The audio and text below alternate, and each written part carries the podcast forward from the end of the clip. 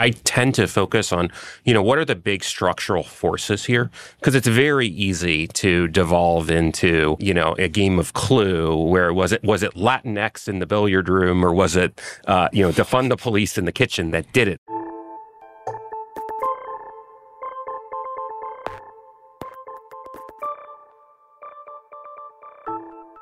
Hello and welcome to the 538 Politics Podcast. I'm Galen Druke. A lot has been made of the diploma divide in American politics over the past decade. Voters with a college degree and those without moving in opposite political directions.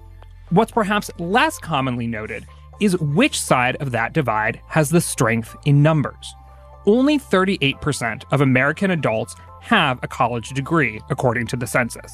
The composition of the electorate can change from year to year and place to place, but nationally, it is never the case that college educated voters make up the majority. The so called working class takes that distinction. And if you've been paying attention to politics lately, you probably know that in 2016, white working class voters shifted decisively to the right.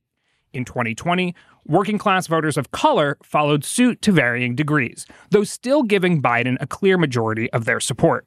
Biden made gains with white voters in that election.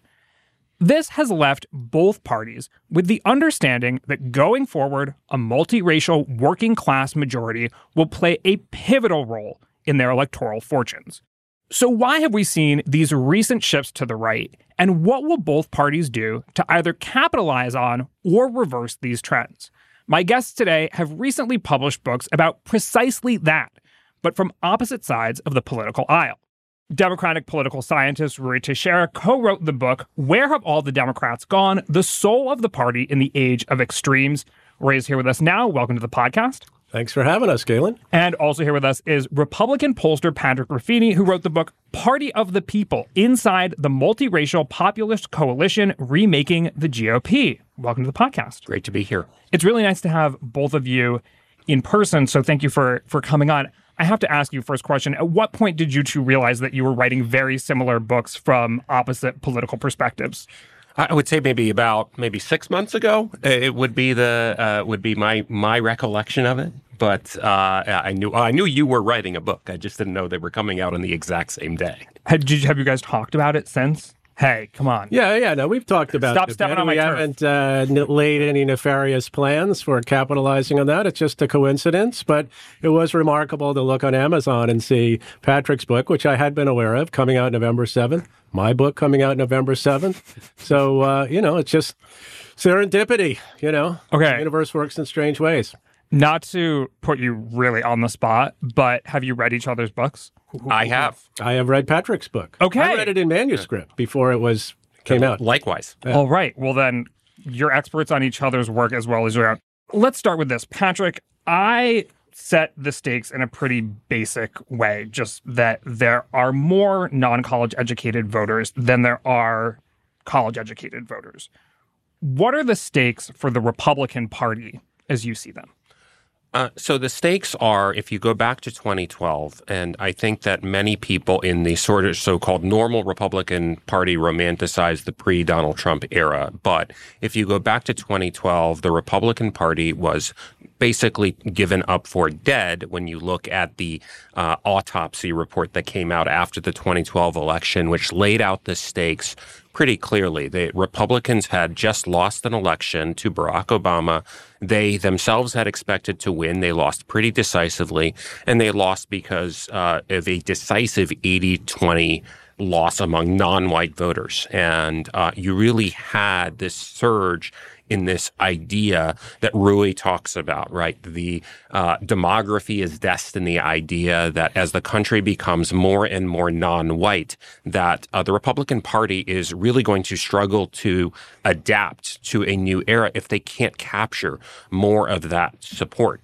Uh, so they come out with an autopsy uh, and four years later, Donald Trump goes and does the exact opposite of what the autopsy said in terms of appealing to Hispanic voters and uh, goes and actively turns them off, and yet manages to win with a coalition that includes more white non college voters, more white working class voters, which he intended to get, but also doesn't seem to really drive away very many Hispanic voters.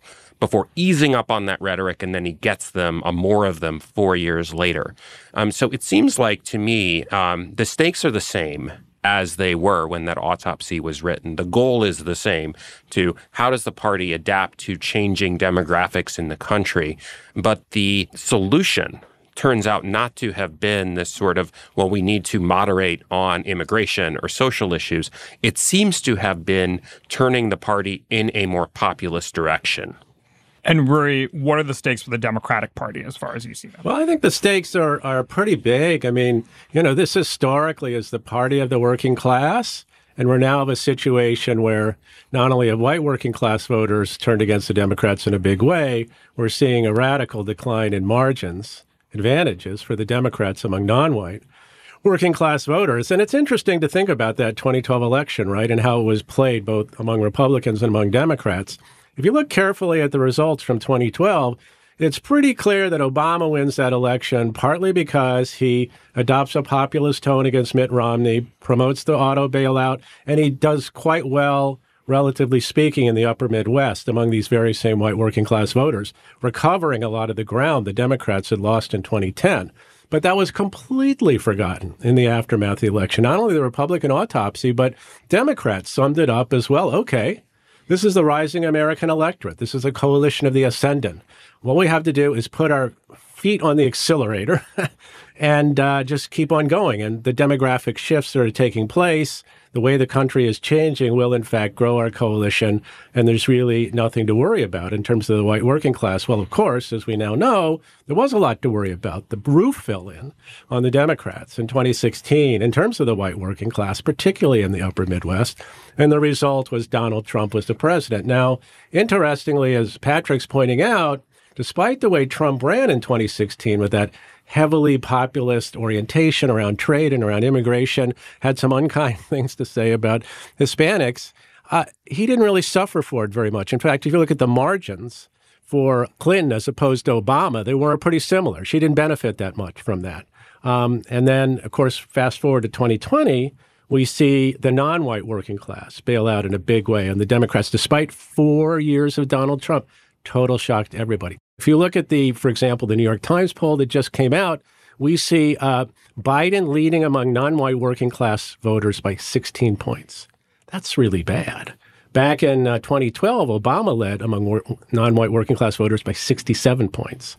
And even in uh, 2020, it was still like 48 points. So this is just very noticeable the way working class voters of all ethnicities are turning away from the Democrats. And if you look at the broad working class versus college educated split we're, we continually see in polls now, they're essentially inversions of each other. Um, and again, in the New York Times poll in those six key swing states, uh, Trump up by 15 points among working class voters overall, and uh, Biden up by 14 points among college educated voters overall. But as you were pointing out, Galen, there are a lot more working class voters than college educated voters. That's true all over the country, and it's true in every one of the swing states that are going to decide the 2024 election. So it sounds like you both agree about what has happened in American politics. Do you think that's fair?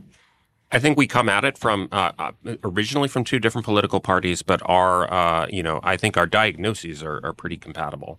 And what do you think? So you describe both of you a situation where there has there's a gulf, a cultural gulf, essentially created by this diploma divide. What do you see as the principal divides that follow suit? Right, obviously education is what you're saying is the root of it all, mm-hmm. but expound on that.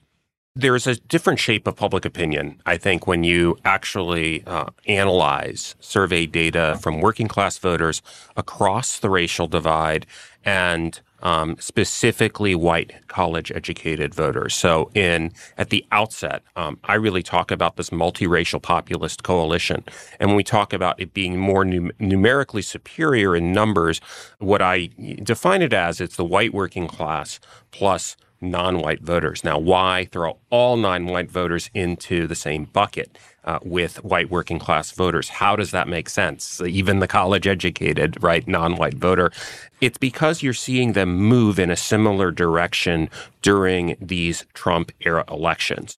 Um, what's behind that is you have a lot more voters, um, uh, not just in the white working class, but Black, Latino, and Asian voters who, uh, when you ask them survey questions, and this is, um, you know, an analysis uh, done off the cooperative election study, uh, a survey of 60,000 voters, allowing for very granular and detailed data, uh, they're more likely to be somewhere in the middle on policy issues, right, across the board. Um, and then you look at what this looks like for white college voters specifically. And it is very unique among all the demographic groups in that you have these two twin peaks, one on the far right, one on the far left, and a virtually absent gulf in the middle. In terms of the distribution, let's say, of ideology and public opinion among members of this multiracial populist coalition looks like a bell curve that peaks in the middle.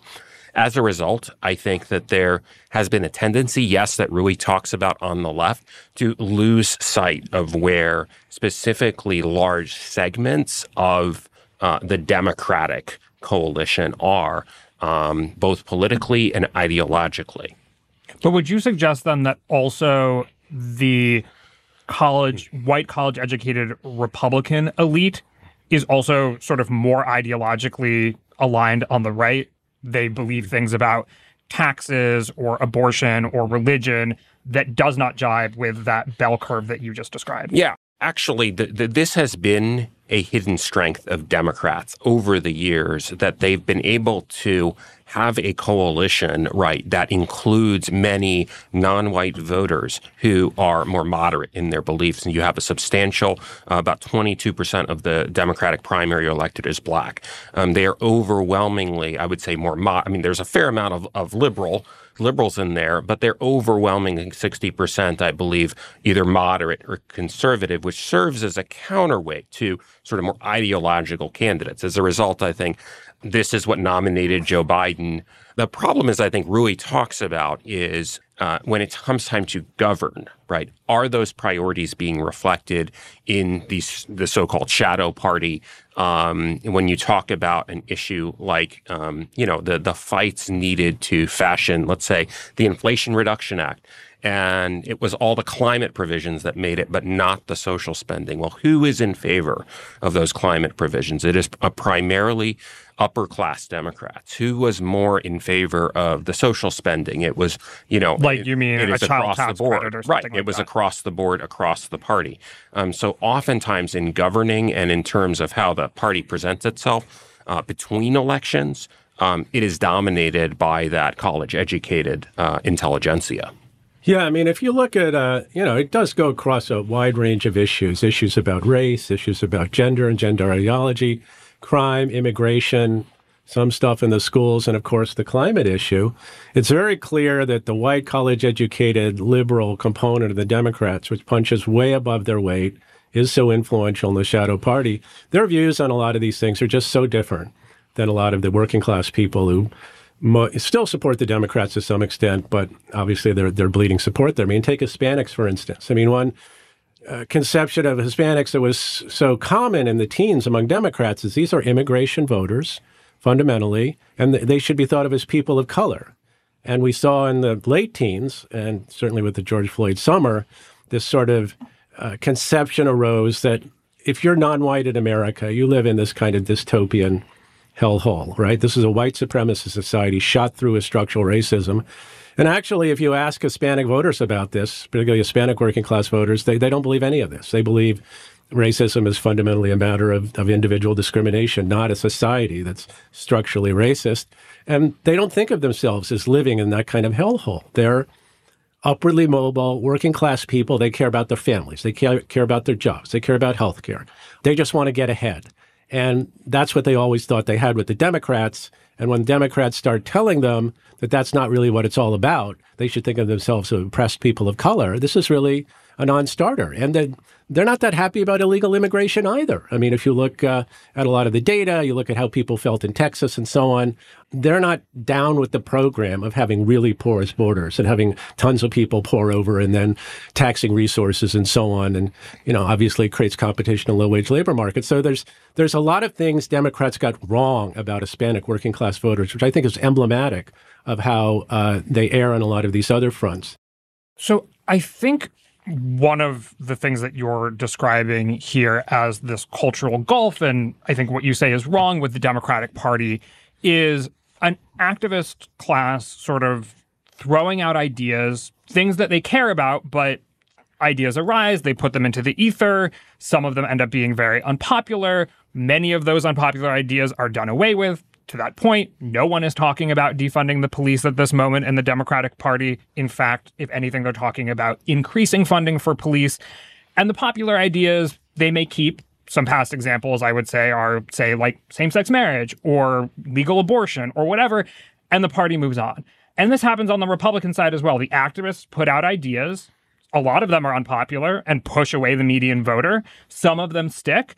For example, in the 60s and 70s, there were liberals who wanted quotas, racial quotas in the workplace and government, whatever. That proved to be deeply unpopular. The party moved on, doesn't talk about it at all anymore. So, what you're describing as what plagues the Democratic Party and what has created this trend to me seems like something that happens over and over again in politics and and really it's not so much this broad college educated coalition that is even doing this it's an activist class that makes up a vanishingly small minority of actual Americans. Uh, what I would say is that there present currently are more voters uh, in the Democratic coalition are, who are to the right even of let's say the mainstream democratic party not just the activist class so when you you know kind of uh, one of the things, uh, and I, I tend to focus on, you know, what are the big structural forces here? Because it's very easy to devolve into, okay, uh, you know, a game of Clue where was it was it Latinx in the billiard room or was it, uh, you know, defund the police in the kitchen that did it with the Hispanic voters in in 2020, right? I think there's a broader structural force at play. Is that when well, and to look, that point, I should say right. the data seems to suggest that it was more pandemic related issues, the economy, right. and not shutting things down that appealed yeah. to Hispanic voters, as opposed to the BLM protests of the summer pushing people away. Exactly. But I, I do think that, uh, and that, uh, that, by the way, is in my own polling, uh, shows the economic focus specifically among Hispanic voters is very high, much more so than the social issues. I think it's a myth, you know, particularly, I mean, some Republicans have convinced themselves that we just need to be more pro life and church going uh, to appeal to the Hispanic voters, and that's not quite it. It really is a strong alignment on economic issues. But I think it's to some extent all of the above, but you just have many more African Americans, Hispanics, um, who identify themselves, uh, you know, self-identify as conservative ideologically and still vote Democratic uh, than you do liberals on the other side who are still somehow voting Republican. That is not that virtually doesn't exist. So I, I think even if in the Democrats can present themselves in a more moderate, reasonable tone, uh, that there is still this gravitational pull of ideological polarization that's happening. And it's happening because, you know, to a large degree, the racial uh, polarization that we saw kind of come about in the 20th century, a lot of elements of that are being dismantled in terms of you're seeing more suburbanization, you're seeing more people moving into integrated neighborhoods, you're seeing intermarriage, you're seeing more people not really identify as maybe one member of one racial group or another as families uh, mix. What then happens is, you know, groups that initially started out as identifiably with one party or another, usually the Democrats, tend to just migrate towards the center. And I think that's what you're seeing right now with Hispanic voters in particular, is just a migration towards something like a 50-50 split. Yeah, yeah, I'm curious for your thoughts on all of this because in your book you talk a lot about on this cultural issue liberals are doing it wrong, on this cultural issue liberals are doing it wrong. And it seems like a lot of the the things that you point out in your book did get a lot of attention maybe a year or two ago.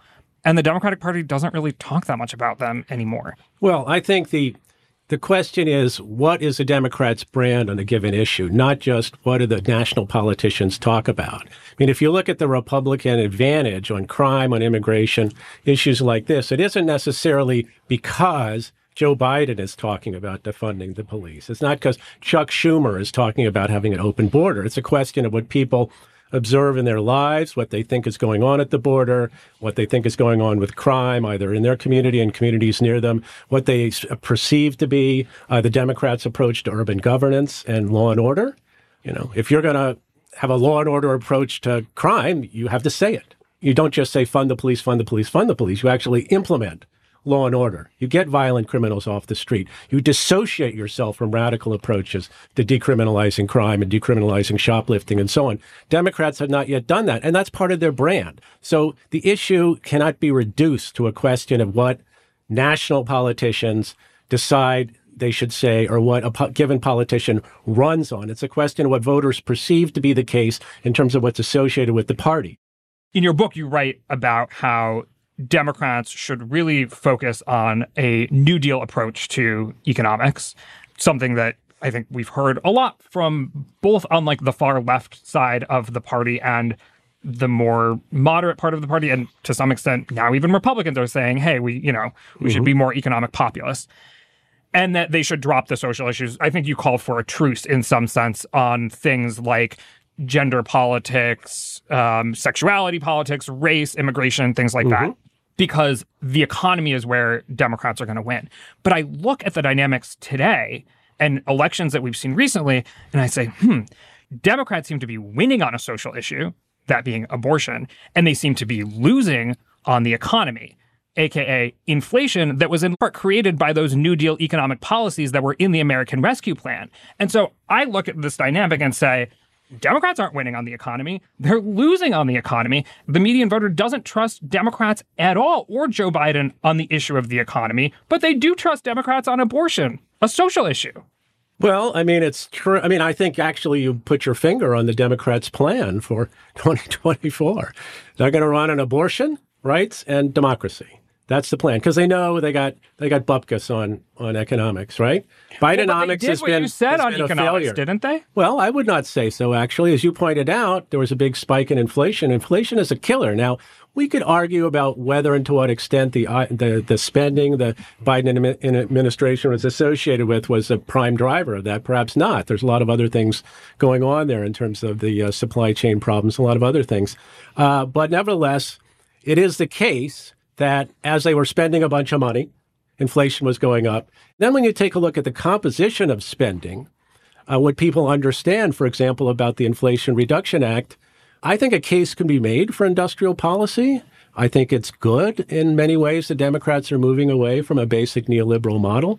But that doesn't mean that, therefore, everything they're doing and all the money they're spending and all the places they're spending it are you know, the right things to do. This is going to pay off. I think there's a lot of reasons to think that putting so much emphasis on a transition to renewables and electric vehicles, which is basically most of the, the dough in the Inflation Reduction Act, was maybe not a great idea and it's maybe not going to pay off. And voters certainly feel at this point like it hasn't paid off. I don't think anybody seriously thinks the Inflation Reduction Act played a big role in either increasing or decreasing inflation. That's almost besides the point. Here I'm talking Well, about, I mean, they, they do believe it had a role. But, I mean, I think the, the weight of the evidence it had a role, probably not the major role.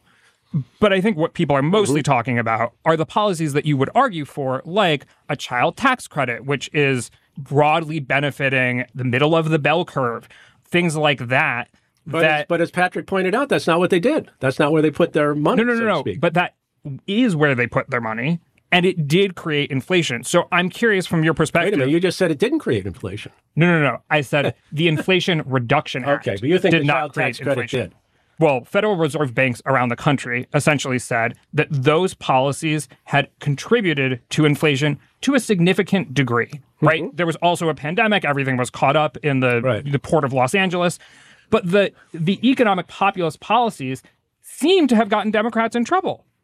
Well, I'm a little confused whether you're saying that the Demo- what the Democrats did or did not create inflation. I mean, I think it's a it's a fair point. and if your argument is intrinsically spending a lot of money on any kind of program, be it social or quote investment unquote, will create inflation on, on the level we saw in the first part of the Biden administration, that would be it would be a big difficulty. I personally don't believe that's the case, and I think that Democrats, you know, can certainly move forward with a more new more social welfare oriented program that actually provides benefits for people that they understand and appreciate uh, and not produce that kind of inflation. I think it was uh, it was unfortunate that at the time they were implementing these programs, the economy was just coming out of the big COVID recession. There were supply chain problems and so on, and there was an interaction effect for sure. But if your argument is Democrats won't be able to pursue a New Deal program because it always create inflation. Well, I don't agree with that, but if if that was true, it would be a problem.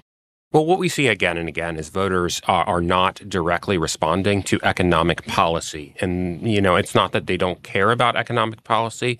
They don't really care about the inputs, but they do care about the consequences of that policy. And they do care about their perception of the economic performance of the incumbent, which right now is they perceive as being quite poor and perceive as being quite poor in contrast to what they were seeing under the Trump administration. I think while voters, I think, are very well versed in uh, where the parties stand on social issues. Those are issues that are visceral.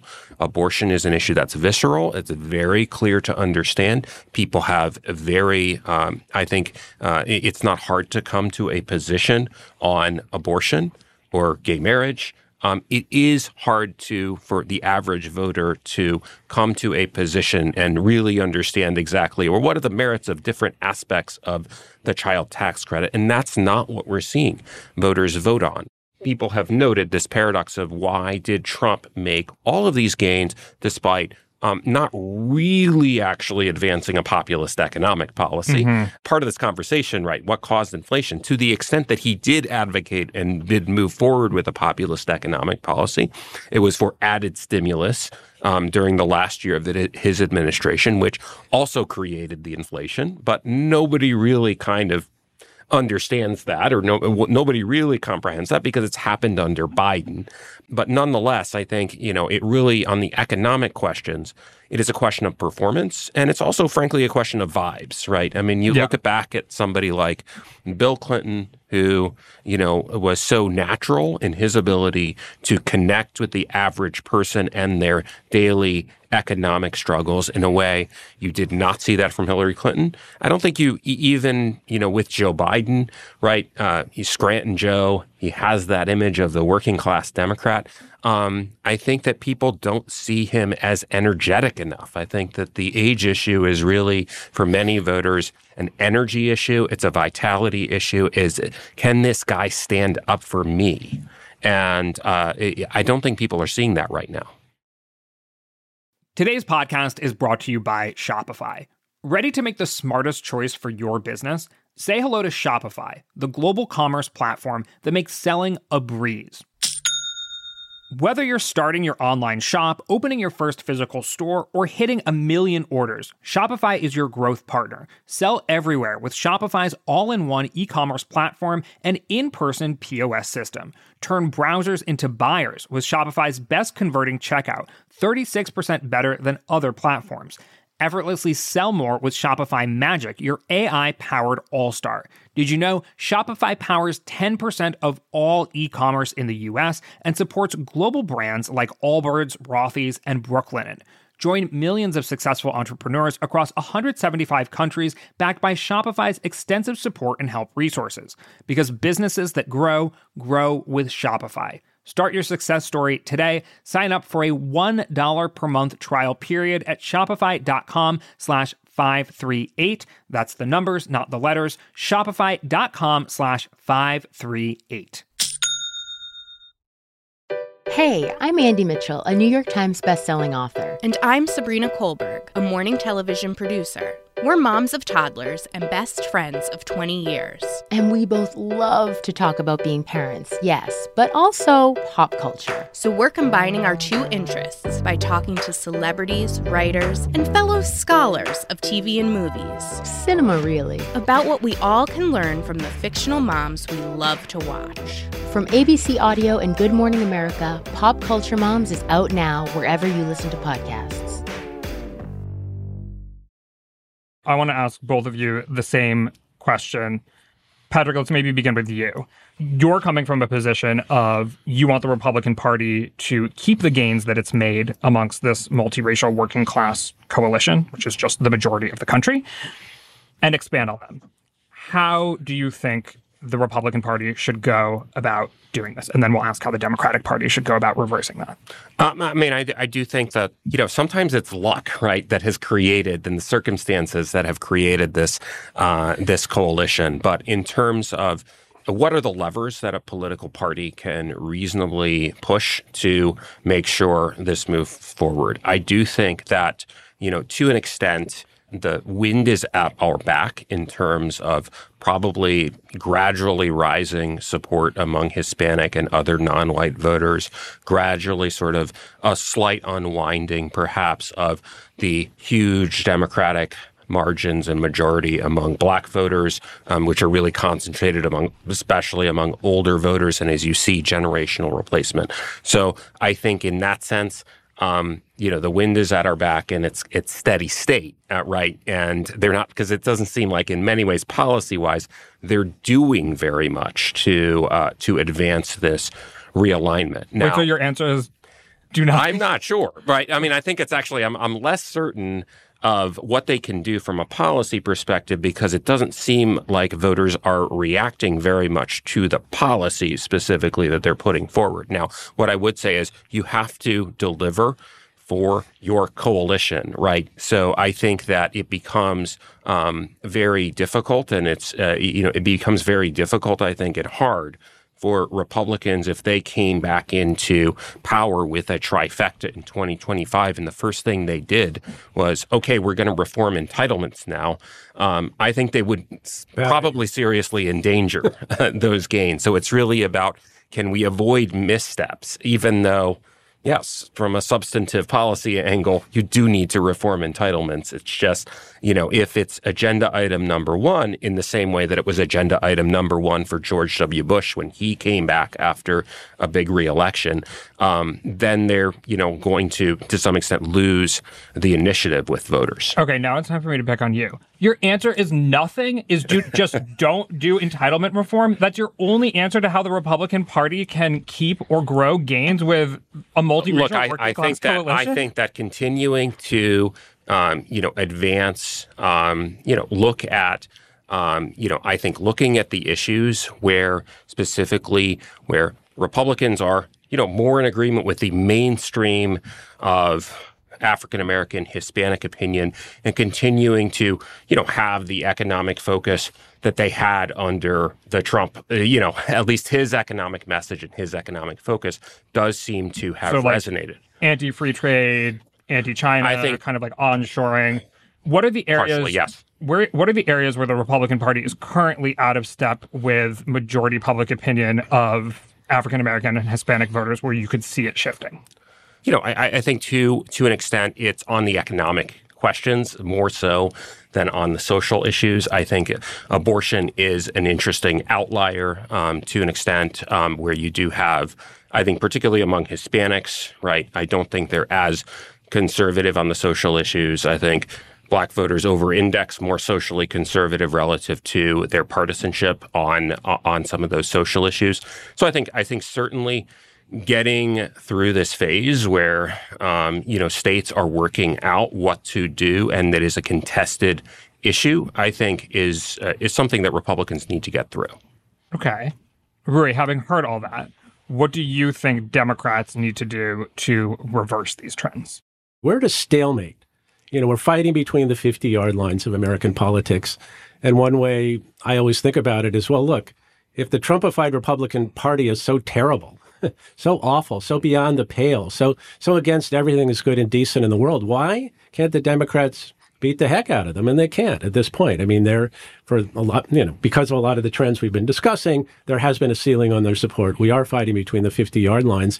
So our broad diagnosis is Democrats have done best historically when they're the party of the common man and woman, of the ordinary American, the forgotten American, when they're, they're a party that stands for national unity and national advance. And that's not the image the Democrats currently have. So the question is, how do they, how do they get there? Um, I think broadly speaking, uh, they want to move to the center on cultural issues and more emphasize. They're a party of, of unity and equal opportunity, of anti discrimination, but not of equal outcomes. Um, they're, you know, for a secure border, they're for law and order, in the immortal words of Tony Blair, tough on crime, tough on the causes of crime. There's a lot of ways Democrats could move to the center in cultural issues, and exactly how to do that, and exactly whether and how much to have Sister Souljah moments, that, that's something we could debate. Democrats have succeeded best when, as I say, they're the party of the common man and woman, and they're a party of getting things done, of building up America. So I think that would be a better approach than what they're currently associated with. Now, yes, people will say, but look at what Biden did. Isn't that what you had in mind? Well, some of it, yes, some of it, no. But I mean, my God, they've been talking for 40 years about how awful the neoliberal model is and how it's it's screwed the working class and people in communities all over the United States. You're not going to you're not going to fix that in 3 years or 4 years. It's going to take a long time and to do that you need a broad-based dominant coalition that can implement those policies over a significant period of time. And you just have to face that. And you have to be very cognizant, therefore, what is the effect of your policies on ordinary people. And you would be very cognizant about being in the cultural wheelhouse of most voters. I noticed some differences in terms of how both of you thought your parties should pursue the working class. One was on economics. Your argument, Patrick, was the Republican Party doesn't need to go fully maybe to the center or center left on economic populism in order to win working class voters because the largest part of the multiracial working class coalition that Republicans are going to be able to make gains with going into the future is Latino voters who are skeptical of handouts and approve highly of the American dream, the general idea of the American dream, which is work hard and move up the ladder and, and don't take handouts. And Ruy, I noticed that in your book, more you talk about economic populism as a way for Democrats to reinvigorate advantages with the working class. So there seemed to be some divide. Like you thought that the party should go further to the left on economics. You thought the Republican Party doesn't really need to go further to the left on economics. You also said the Republican Party should talk more about race and not be worried about talking specifically about race and challenges in America based on race. And Ruy, you said the Democratic Party should not talk about race, basically. And obviously, maybe the two parties should do different things based on where mm-hmm. they start from. Talk about this. So I think over the overarching uh, thing, right, the Republicans need to do is just be sane, right? I mean, and particularly when these, uh, you know, you have, uh, you know, governors like Glenn Youngkin, governors like Brian Kemp, who are perceived as uh, you know being strong managers and strongly competent, and uh, that image right is going to lift uh, their political, and we've seen their that that kind of reputation and image really lift their political fortunes across all demographic groups because they are perceived as handling the situation well you know, many aspects of the Trump years were very chaotic, and uh, the MAGA Republicans, right, uh, that uh, the non-Trump MAGA candidates who don't quite have his same personal appeal to the working class, um, you know, are seen as more chaotic, less competent, and as a result, you know, get less support across the board.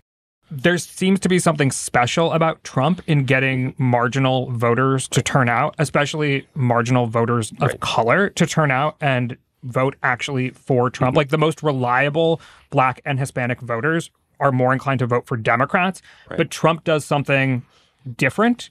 I don't know if it's his personality. Yeah. You know, I think you describe it as almost an, an aggressiveness or what, whatever it yeah. may be.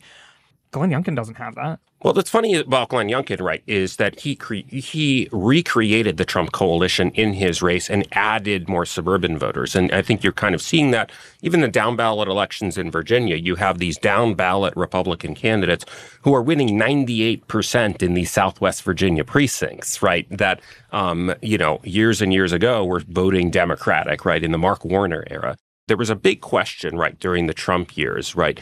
Um, could you swap out another Republican and they would still reap the structural benefits of the Trump coalition? I think we've seen when Republicans are perceived as competent, strong managers, um, that they do get the vast majority of the benefit. Even though I do think, yes, structural education polarization will probably go down if Donald, if and when Donald Trump is not the Republican nominee, right? Um, but I think that will primarily go down because they win back some suburban voters rather rather than uh, losing very much margin among this multiracial populist coalition. But I think we'll also have to see because it's hard to compare off off year elections to general elections. Yeah, we haven't had a presidential so, election without Trump. Right, yeah. exactly. yeah. For quite a while.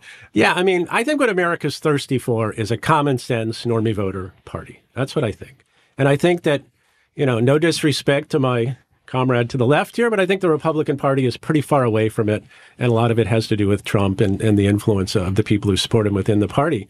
So I think Democrats have an opportunity to be that common sense normie voter party. And if they could, I think that is what people are looking for. Um, and I think there's a, an opening there for Democrats because I think, frankly, Republicans are going to have a hard time escaping the gravitational pull of, of Trump for, for quite a while. Are you both arguing that the Republican Party and Democratic Party should become the same party?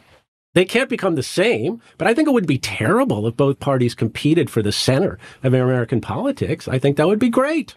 Well, I largely agree with that, but I think it's more likely to happen and already has happened on economics when you actually look at the votes in the House and the actual outcomes, right, of uh, these processes. We just saw it, right, where you know you have to keep the government running. You have to keep the government running with spending bills that are roughly the same as what they were last year. And um, you know, there's a lot of posturing, a lot of noise, a lot of uh, a lot of uh, drama around that. But at the end of the day, um, you're going to have a Republican speaker who is going to um, press forward on the same sorts of roughly the same thing that a speaker Jeffries or a Speaker Pelosi would do in terms of. Um, so I think the parties have converged. Uh, when you look at the COVID spending, there was, you know, when there is an actual pressing deadline or emergency, uh, you know, the parties are much more similar in philosophy and outcome on the economy. And you would argue to an extent under Trump, you know, Trump made that, uh, made that, um, you know, whereas yes. before right? With a Paul Ryan, Mitt Romney style economic agenda, there was a real clear contrast on the economy, one that did not benefit, largely did not benefit Republicans. Uh, on the social issues, I think they'll continue to remain divided because par- partisans have sorted themselves, right, naturally into voters have kind of sorted themselves around those issues. So it's going to continue to make sense for the parties to service those constituencies. Yeah, I think the convergence on economics is you know, obviously there's a long way to go, but I mean, Trump really did blow that up. He blew up the Republican Party's commitment to free trade, to orthodox, you know, free market economics. Uh, the government is best that governs least. So I think Republicans are sorting that out. There's still a lot of people in the Republican Party who want to go back to the way things used to be. But I think that ship has sailed. And I think Republicans are now in a space where they're trying to figure out their version of post neoliberal economics, just like the Democrats are trying to figure out their version of post neoliberal economics. But I don't think there's any going back to the previous kind of debate between, you know, government and no government. So I'd asked you to come at this from the perspective of this is what the parties can do mm-hmm. to be majority coalitions. But there there may well be people listening who think, well, that's not the only goal of politics to just win as many people as possible, right? I mean, you look at what's happening in Argentina right now, and it's like, okay, you just give everybody money every so often and you create a disaster with inflation, but maybe you win an election in the near term. There are probably folks on the left listening who say, okay, you may not think that the interventions needed to address climate change are popular, but they're really important. And there may be conservatives on the right listening saying, well, you're saying Republicans shouldn't pursue entitlement reform. Well, then you're asking for the country to, with its eyes wide open to the problem, go bankrupt. You're both describing situations that may be politically feasible or politically appealing in the short term, but may not actually address the challenges that the parties see in the long term and the reason there frankly are parties to begin with. I mean, that's always the tension and the conundrum, right? Uh, doing what is right in short in the short term uh, to win an election, and what is right on a longer time horizon. You know, my position would not be don't do anything about um, Social Security, but it is um, something where if you're going to do it try to do it with bipartisan support. And it partly depends on, you know, I would say it partly depends on Democrats, right, being willing partners in that. I mean, we're going to have a stronger solution to the entitlement crisis if it's something that, um, you know, both parties can agree on. The question is in Congress, nothing really gets done without a pressing deadline. And that pressing deadline is a few years away. As chaotic as that seems, I think that's the reality of how anything is going to happen is that, you know, when there is a crisis, um, you know, for long stretches of time, nothing happens. And then COVID happens. And it's kind of like the situation where, you know, there are some weeks where decades happen, right? The old Lenin quotes. And all of a sudden, all these things get done. Um, so I think that, you know, with those longer term challenges, I think that's more than likely what's going to happen. Well, a distinction that John Judis and I make, and we wrote a piece on this, uh, where we make a distinction between good radicalism and bad radicalism, because this is a, a, response we've gotten from some people about our book. Oh, you know, you say the Democrats should move to the center and this and that, but uh, you know, What's some of these of having a party. some of these radical ideas, you know, they will become common, the conventional wisdom 30 years hence, and they, they're things that must be done. Our okay. view is there's good radicalism and bad radicalism, and Social Security and the New Deal, original New Deal, was quite radical. I would have if you advocated in the 1920s. The civil rights laws were quite radical at some times, but that doesn't mean everything people come up with on the left is like a good idea. You know, mandating equal outcomes is not a good idea. It's pretty radical, but it's not a good idea. Not every radical idea is like you know, gay marriage. Not every radical idea is like the civil rights movement. Not every Radical but ideas like ending slavery. Not every radical idea is like the New Deal. Some radical ideas are just bad. But how do you know in the moment which is which? Well, that's when you got to make your judgments, right? That's where political parties have to decide what they stand for and what they don't stand for. And they shouldn't stand for something simply because it's radical. That makes no sense whatsoever. I would imagine that Democrats wouldn't say they stand for a conversion to clean energy because it's radical. They stand for it because they think it's necessary. Well, this necessary because of what? Is it because if we don't do X within 10 years, well, all, the planet's going to be fried? That's an empirical claim, and I don't think it's right. So, you know, that's why a radical idea about how fast you can make a transition to clean energy is not necessarily a good idea. Obviously, climate change is a problem. It will have to be dealt with. The question is, what's feasible? What can be done? And what will happen if we don't take the most radical action immediately. And I think that's where political parties have to make a judgment about what is true and what is not true. But they simply should do something because it's radical. I mean, the idea that it's a problem that can be solved, fine. The idea that it must be solved in a certain kind of way, not necessarily fine. I also think that it's valid for political parties to say make a trade, right? I mean, and that's what was done with civil rights is we're going to cut off the Democrats did with civil rights is we're going to cut off the southern wing of the of our party. And uh, you know hopefully and then in turn we will gain a lot of black voters right? And obviously they paid a political price for that. And uh, on principle you know they made a decision but um, it took a while for that to work out. Who do you think is in a republicans or democrats who do you think is in a better position today to win majorities going forward well i vote for democrats Okay. But it's not as easy a choice as it once was. well, you're referring to the emerging Democratic coalition or majority, well, yeah, emerging I mean, Democratic majority. If the, if the, Democrats had retained what we called in that book 20 years ago a sort of progressive centrism, I think they would be in better shape. But I think now, given the problems that have uh, occurred in the party and the way the coalitions have shifted and the influence of college educated liberal contingent and the shadow party, as we discuss in our book, I think you know, there are barriers. There are real ceilings to how good they can do unless they, they start changing things. But I, I do think that compared to the Trumpified Republican Party, probably I give them the edge in terms of being able to adjust.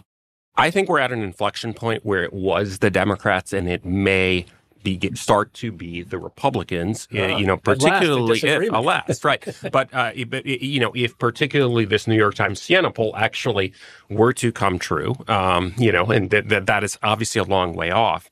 Um, but Ruy, in some sense, you know, you wrote the emerging Democratic majority.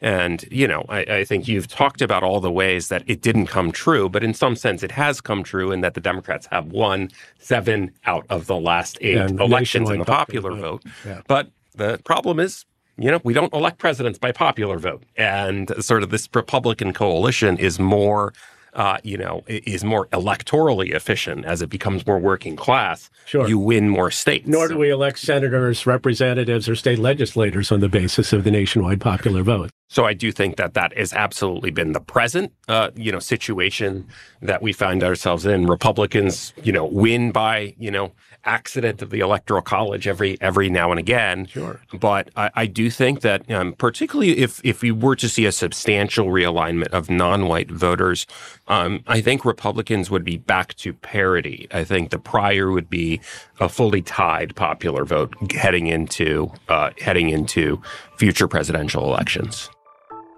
I've been speaking with Patrick Ruffini, the author of Party of the People, and Ruy Teixeira, the author of Where Have All the Democrats Gone? Thank you so much for joining me today. thanks for having us. It Ruy. was a very lively discussion. My name is Galen Druk. Tony Chow is in the control room. Our producers are Shane McKeon and Cameron Chertavian, and our intern is Jayla Everett. You can get in touch by emailing us at podcasts at 538.com. You can also, of course, tweet at us with any questions or comments. If you're a fan of the show, leave us a rating or review in the Apple Podcast Store or wherever you listen to your podcasts, or you can tell someone about us. Thanks for listening, and we will see you soon.